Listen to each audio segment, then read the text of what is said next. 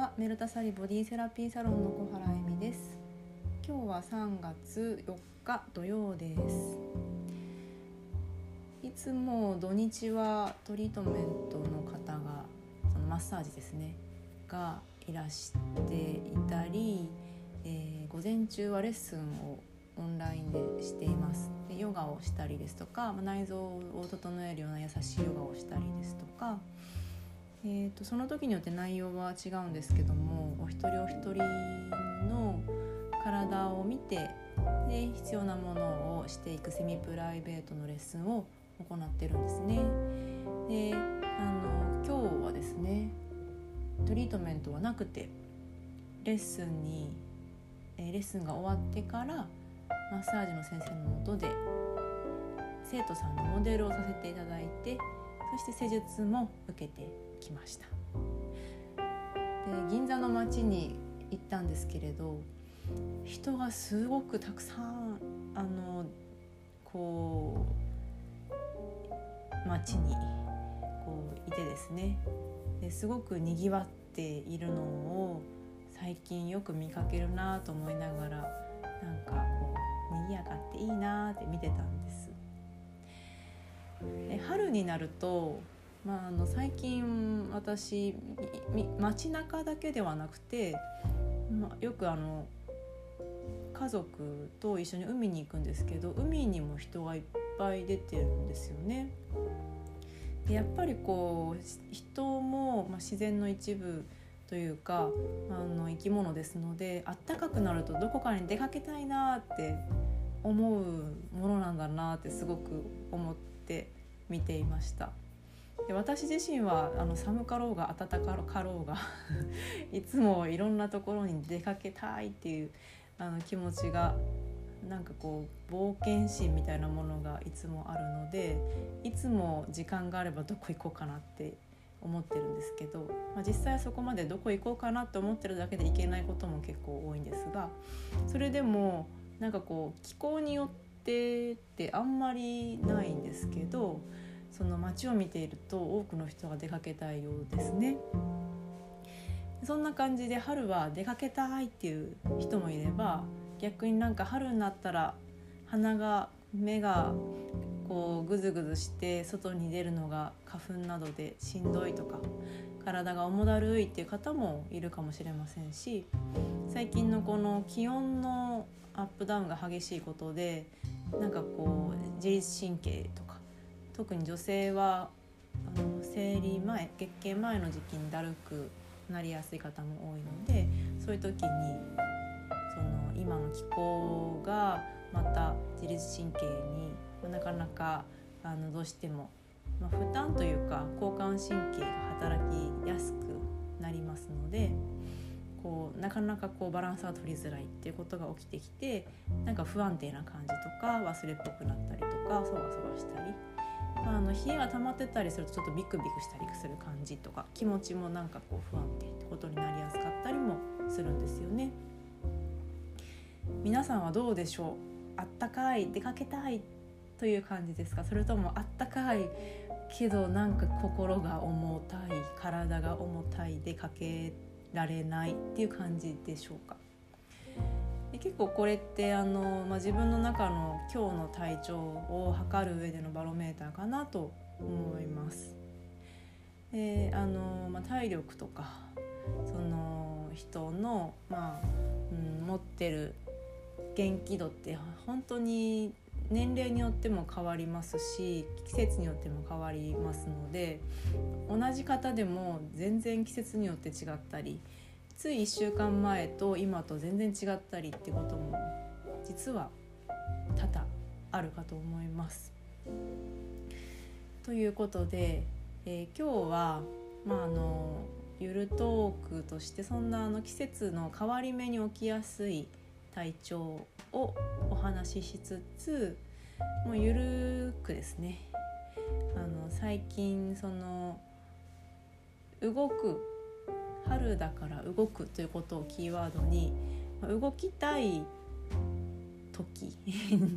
何かしたい、始めたいとか、何かを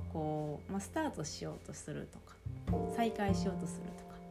そんなことが私の中でテーマになっていますので、最近のその始めるという話をしたいと思います。何を始めるかというのは、この中でお話ししていきますが、小さな日常の中でのことですね。ではゆるまる時間スタートします。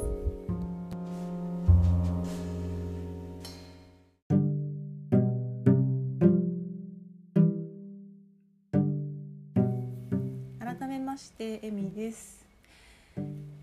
春ということで、暦の上では2月の立春から、春と言われるんですけれども、この間ヨガのメンバーさんに春っていつですかって聞かれていつって言われるといつからって、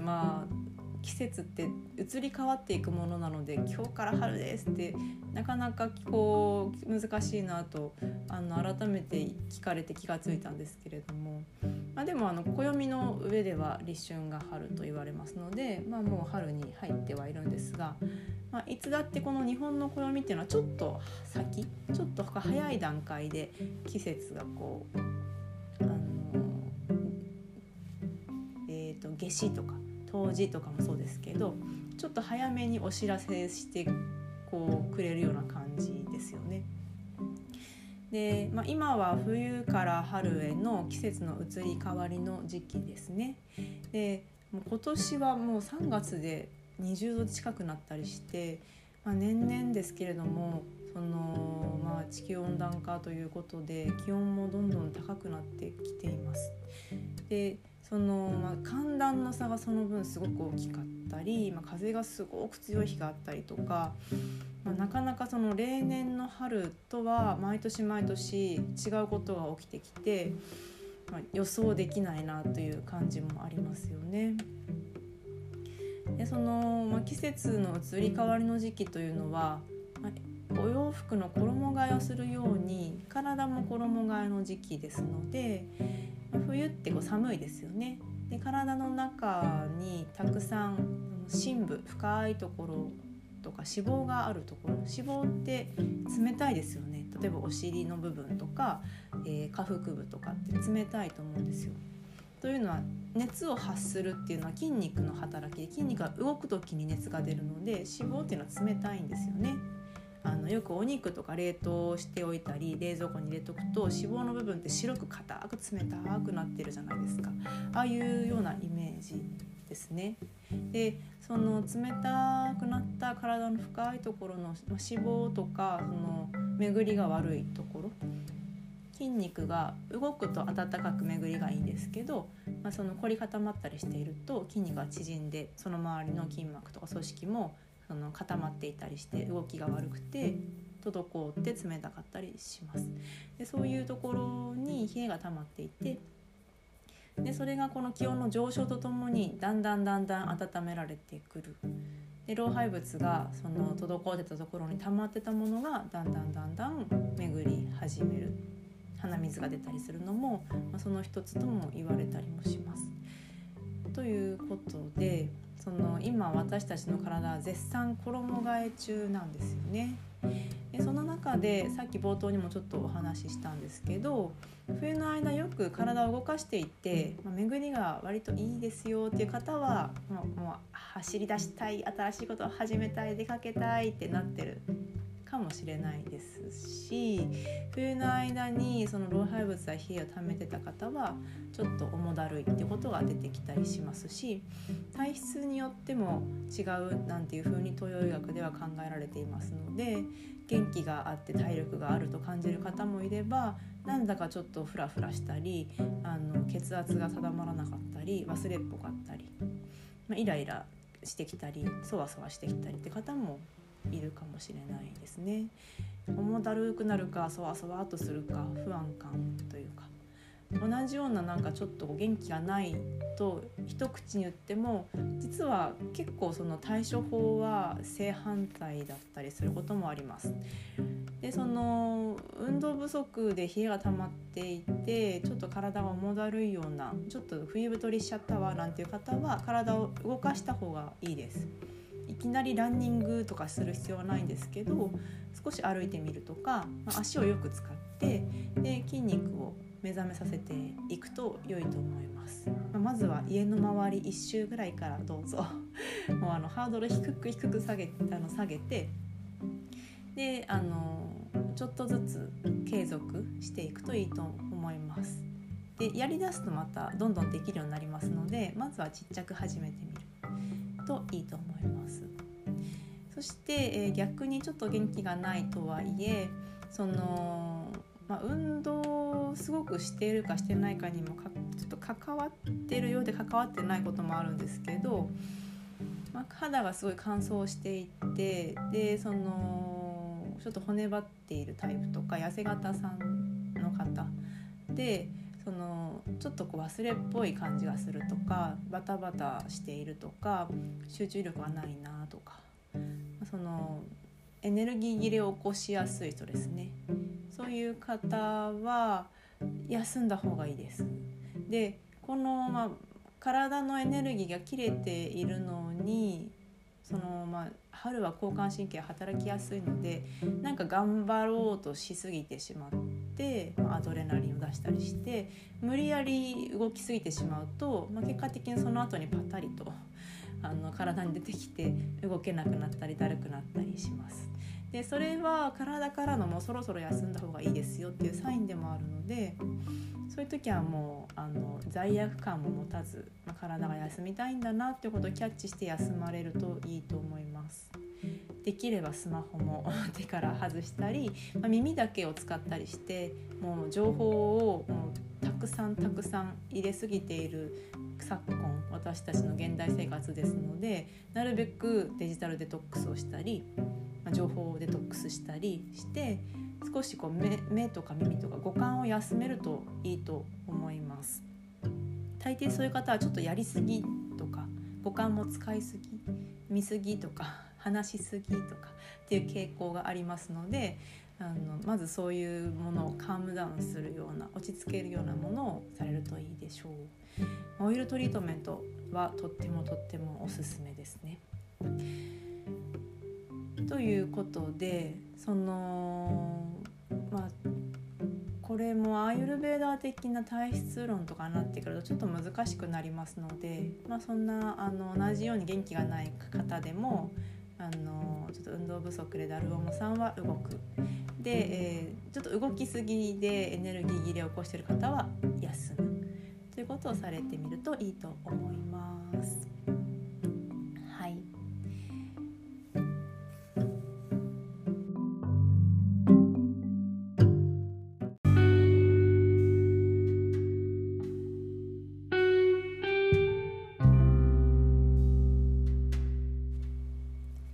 では後半はゆるトークです。ゆるく特に話すことも決めずに、最近のこととか、今私の中でホットなこととかをお話ししていきます。で私のこのトーンが非常に副交感神経を刺激するという声をよく言われるんですけど、聞き流しでいいです。で聞き流しながら眠くなって、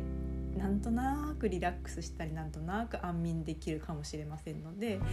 内容をちゃんと捉えようとせずに、なんとなく聞き流してください。最近春になって動き出したいかっていう話をさっきしたんですけれども、私はだいたい一年中動き出したいんですよね。で何かこう知らないものを見たい欲とか、知らない世界に行きたいなっていう気持ちは子どもの頃から私はすごくあって、でなんかこうその好奇心に突き動かされるように、よく確認もせずにパッと出の思いつきで出かけたいとか、もう一泊したいとか、なんていうか、予期せぬ感じっていうのが大好きなんですよ。でこれたまたま最近なんともなしに星座のサイトに当たったので、あんまり私星座とか見ないんですけど、見ていたらいて座さんという方はそういう気質、星回りを持っているなんてこともそんな考えもあるそうです。でこの、アーユルヴェーダというインドの伝承医学の中でもその3つのタイプがもっと細かく言うとたくさんあるんですけど、大きく分けて風と火と水っていうタイプが、誰の中にもその3つのエネルギーがあって、万物にもそれがあって、で大きく分けるとそれがさらに5つに分かれるんですけど、ここでは割愛しますが、その体の中にある3つのエネルギーがその命を受けた時、着床時に決まっていて、体の中にその割合が、人それぞれある、多いものも少ないものもあると言われたりします。でざっくり言うと、その風のタイプの方っていうのは好奇心が旺盛だったり、アイディアマンだったり、いろんなところに風のように動き回る、で順応するのも早いタイプで、火のタイプの方はボーボー燃えてるようなイメージですけど、結構情熱的であったり、こう段取りを組んで効率よく進めたり、着地点をしっかり考えながら、予期せぬというよりは予期プランニングをして動くのが上手なタイプ。体型としては中肉中背な方が多くて、筋肉も割と多いですね。で水が多いタイプの方は割とコツコツゆっくりじっくり積み重ねることが上手で、色白さんでちょっとポチャっとしやすいタイプなんて言われます、すごく簡単にですけれども。でそんなインドの伝承医学のアーユルヴェーダでいうと、その風の質が私は強いので、そのどこかにいろいろ行きたいっていう肉体を持ってるというふうに分けられるんですが、そうなってくるともうどこか行きたくてたまらないっていうことになるんですよね。で最近の私の生活はちょっと出張トリートメントをしてたのをやめてます。これはコロナ禍でちょっと難しくなったのでやめていたんですけれども、その間に家族のちょっと状況は変わったりして、ちょっとサポートが必要な状態だったり今もしてるので、あんまりいろんなところにたくさん行くというよりは、家にいてその家族のサポートをしながら仕事をしたいなっていう状況に変わってきたので、結構、そのコロナ禍になってから、それまではすごくいろんなところに出かけてたんですけど、仕事でもプライベートでも、今は割と家にいるんですよねで家にじっくり腰を据えているのが、最初はもうどっか行きたいなと思ってたんですけど、コロナ禍の3年間ぐらいですっかり家が快適になって、家が大好きになったんですよ。で心地よくどんどん環境を整えていったので、住居環境も改善されたり、家事の効率化もしたりして、居心地がいいんですけど、やっぱりちょっと時間ができたりすると、私はどこかに行けるだろうかって頭の中が今日空いてるからここ行きたいな、あそこ行きたいな、時間あるかなとか考えてるんですよね、常にで常に時間ができたらここに行こうっていうチャンスを狙っていろいろリサーチをいつもしてるんですけど、という私が最近すごく行きたいのはキャンプです。でキャンプがすごい流行りましたよね、コロナ禍で、外で楽しめるっていうこともあって、で私と夫は、別にキャンプをすごくしようと思ってたわけではなかったんですけど、40歳を迎えた時に生活の中でちょっとマンネリ化してきたような気がしたんですよね。っていうのは、海外旅行に行ったり仕事でのチャレンジもしてるんですけど、趣味がちょっと変わってないことに気がついて、夫はサーフィン、私は趣味っていうか、ライフワークがヨガで、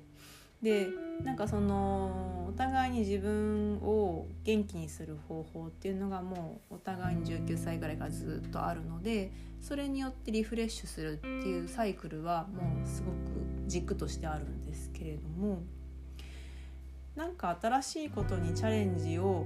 していくのがちょっと大変だなって感じた時期が2人ともあって、それはおそらくそのコロナ禍だったからっていうのも今考えれば大きいんだろうなと思うんですよね。やっぱりこう人って動き始めれば動き出せるようにずっとこう家にじーっとしてるとだんだんなんかこう動かないような感じになってきませんでした？私はそういう話をよく聞きましたけれど、私たち自身もやっぱそういう風になってきて、でなんか新しいチャレンジというか楽しいことをやってみようかという話になって、でここ 1,2 年でキャンピングカーの旅っていうのを2人で夫と始めてみたんです。で最初はやっぱキャンピングカーって中でどういう風に生活するのかなとか、そもそもお手洗いっていつ行くのかなとかすごい未知の世界ですごいドキドキ最初したんですよ。であんまり私それまでその未知のものにドキドキする、ドキドキっていうかこうワクワクはあるんですけどできるかなみたいなことってあんまり考えなかったんですけど、不思議なもので家に何年もコロナでいたらやっぱちょっとすごくこう緊張している自分がいて、でだったらなおさらやってみようってことで、最初は九州ですかねにキャンピングカーの旅に行ったんです。これがですねもうドハマりしてしまってもうめちゃくちゃ楽しかったんですよね。で、キャンピングカーってそもそもどこに泊まれるのって思いません？私も最初どこに泊まるんだろうって、その辺に勝手に泊まっていいわけではどうやらないみたいだしなんて言ってお知り合いに聞いたんですけど、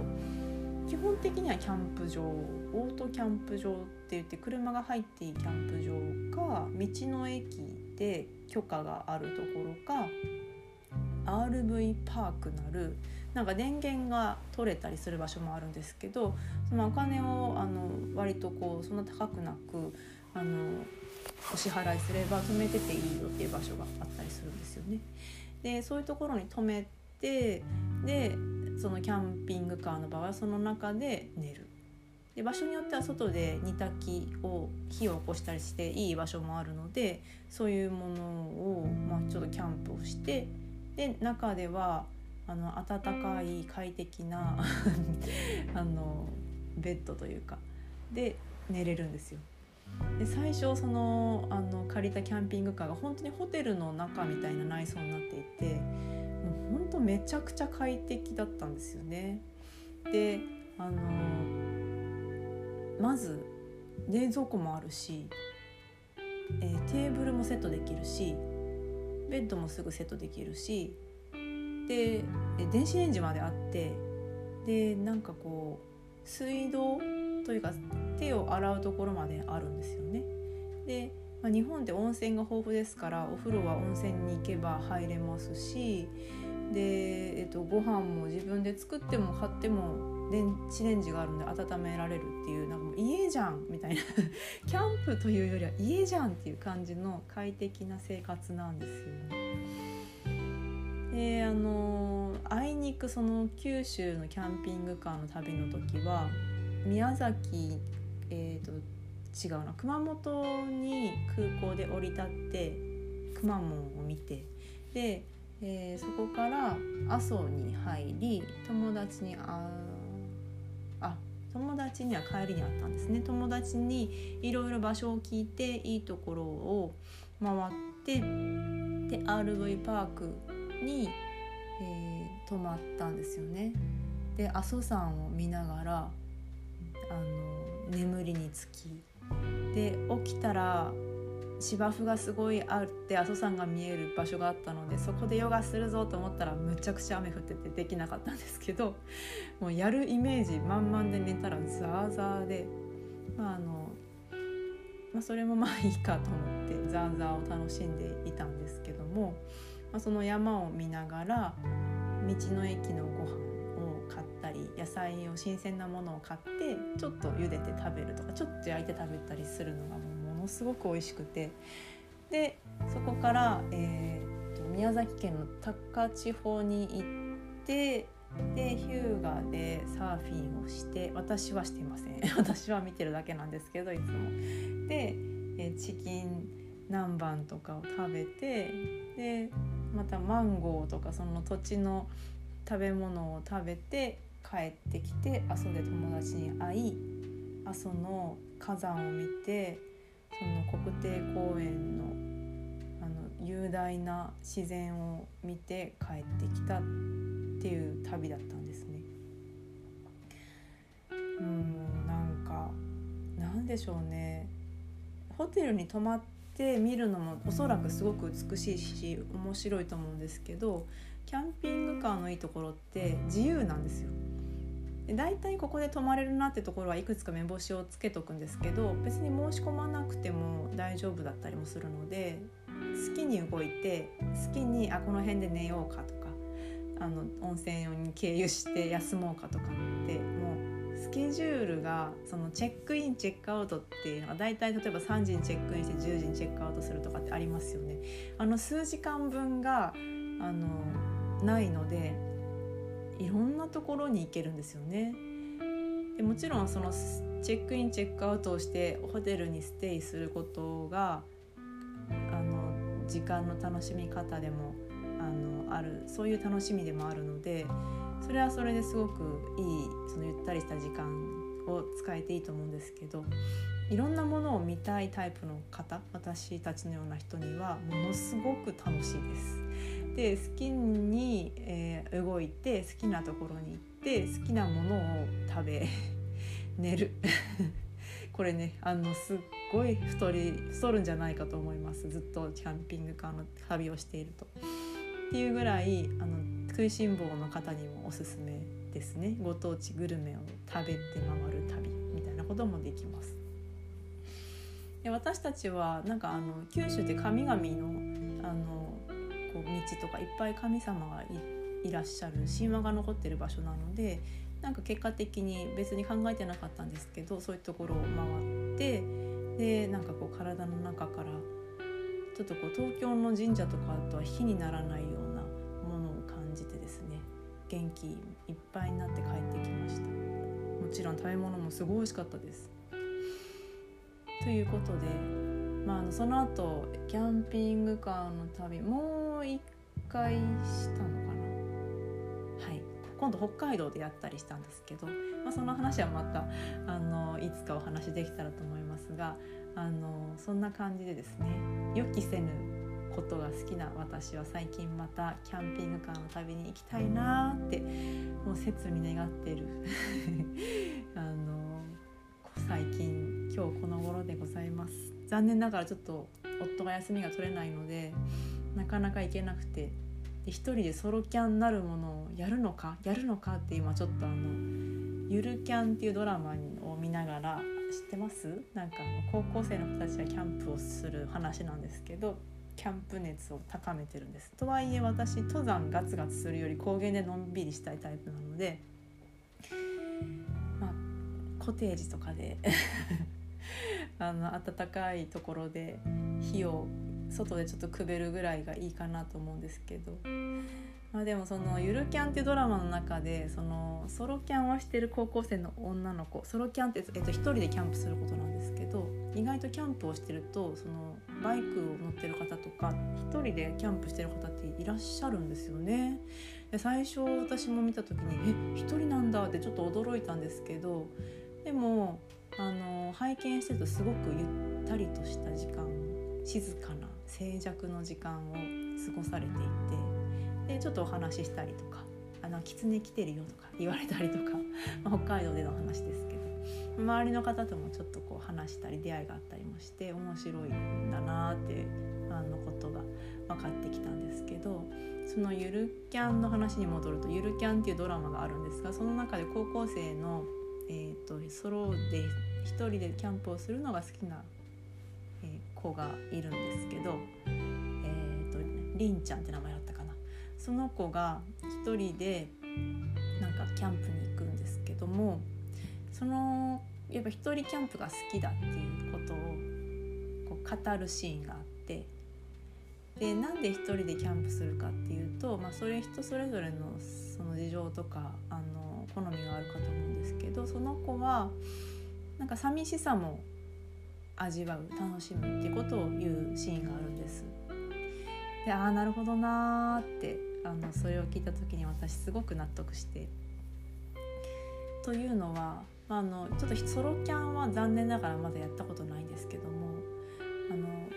バリの一人旅はしたことがあって、で、バリだけじゃなくて海外旅行は一人旅ちょっと経験が、東南アジアとかかなだったかなあるんですけれども、一人旅ってやっぱすごく面白いんですよね。で、最初寂しいのかなと思って、最初の一人旅経験は最初は友達と一緒に行って、途中で友達は先に帰るっていう感じのデビューだったんですけども、誰かと一緒にいると、その友達と一緒にちょっとグループみたいになって他の日本人の人と仲良くなったりしてたんですけど、一人になると行った場所がラオスというちょっとなかなかそんなにメジャーではその当時なかった国だったので、いろんな国の一人旅の人と話すんですよね、自然に。そうすると結果的に一人旅なんだけど全然一人ではなくて、いろんな人と一緒にいたなっていう感じなんですよね。これ一人旅経験ある方はおそらくご存知だと思うんですけど、でなんかこういろんな人と出会いながらいろんな知らないことを聞いたりとかしていくので、すごく面白いですし、ふと本当に一人で例えばビーチとかを散歩してる時にすごく、日本の家族が恋しくなったり、いつも家族がそばにいることのなんかこう、愛おしさというかありがたさみたいなものをひしバリの海とかで感じるわけですよ。で、なんで私こんなとこに一人でいるんだっけみたいなそうだ勉強に来てたんだって思ったりするんですが、そういうやっぱすごく一人の時間って、いつも一人の方はまたちょっと違うかもしれないんですけど、私は常に家族に生まれてから今も囲まれていて、親戚もこの周りにたくさん住んでいますので、あんまり一人ぼっちになった環境っていうのが経験がないんですよね。そうするとやっぱこう一人の旅の時にいつもちょっと当たり前になっているような家族との時間がすごく大事に改めてこう違った角度で感じられたりして、日本に帰ってきた時にやっぱり本当に私はこの場所が好きだなとかこの家族が好きだなと思ったりするわけですよ。で、ソロキャンのその寂しさを楽しむっていうのもきっとそういうなんかこうことがあるのかななんて想像しながら今ソロキャン熱を温めています。本当にやるかどうかはちょっとわからないんですけど、周りに家族がいっぱいいるの誰かと行っちゃうかもしれないですし、で火をこうパチパチこう薪をくべるのはやっぱ誰かと囲みたいなっていう気もするので、私はソロキャンデビューをするのかどうかは乞うご期待ということで楽しみにしていてください。春は動きたくなるよねっていう話から、最近私がやりたいことというのを今日はゆるくお話ししてみました。皆さんはどうでしょう。これから暖かい時期が来ますけれども、夏はまた暑すぎて動きづらくなりますが、数ヶ月は楽しい時期、動きやすい時期になりますので、新しいこととか、今までコロナ禍でできなかったこととかもやってみたいなんてことがあるんですかね。皆さんのこう趣味とか楽しみとか新しくやりたいこととか何かあったらぜひぜひ聞いてみたいななんて思います。メッセージいつもいただいている方ありがとうございます。返信はゆっくりですけどちゃんと読んでますし、すごく楽しく嬉しく拝見してますので、いつでもご感想、リクエスト、メッセージなどなどをお気軽にお寄せください。では今日もお聞きくださりありがとうございました。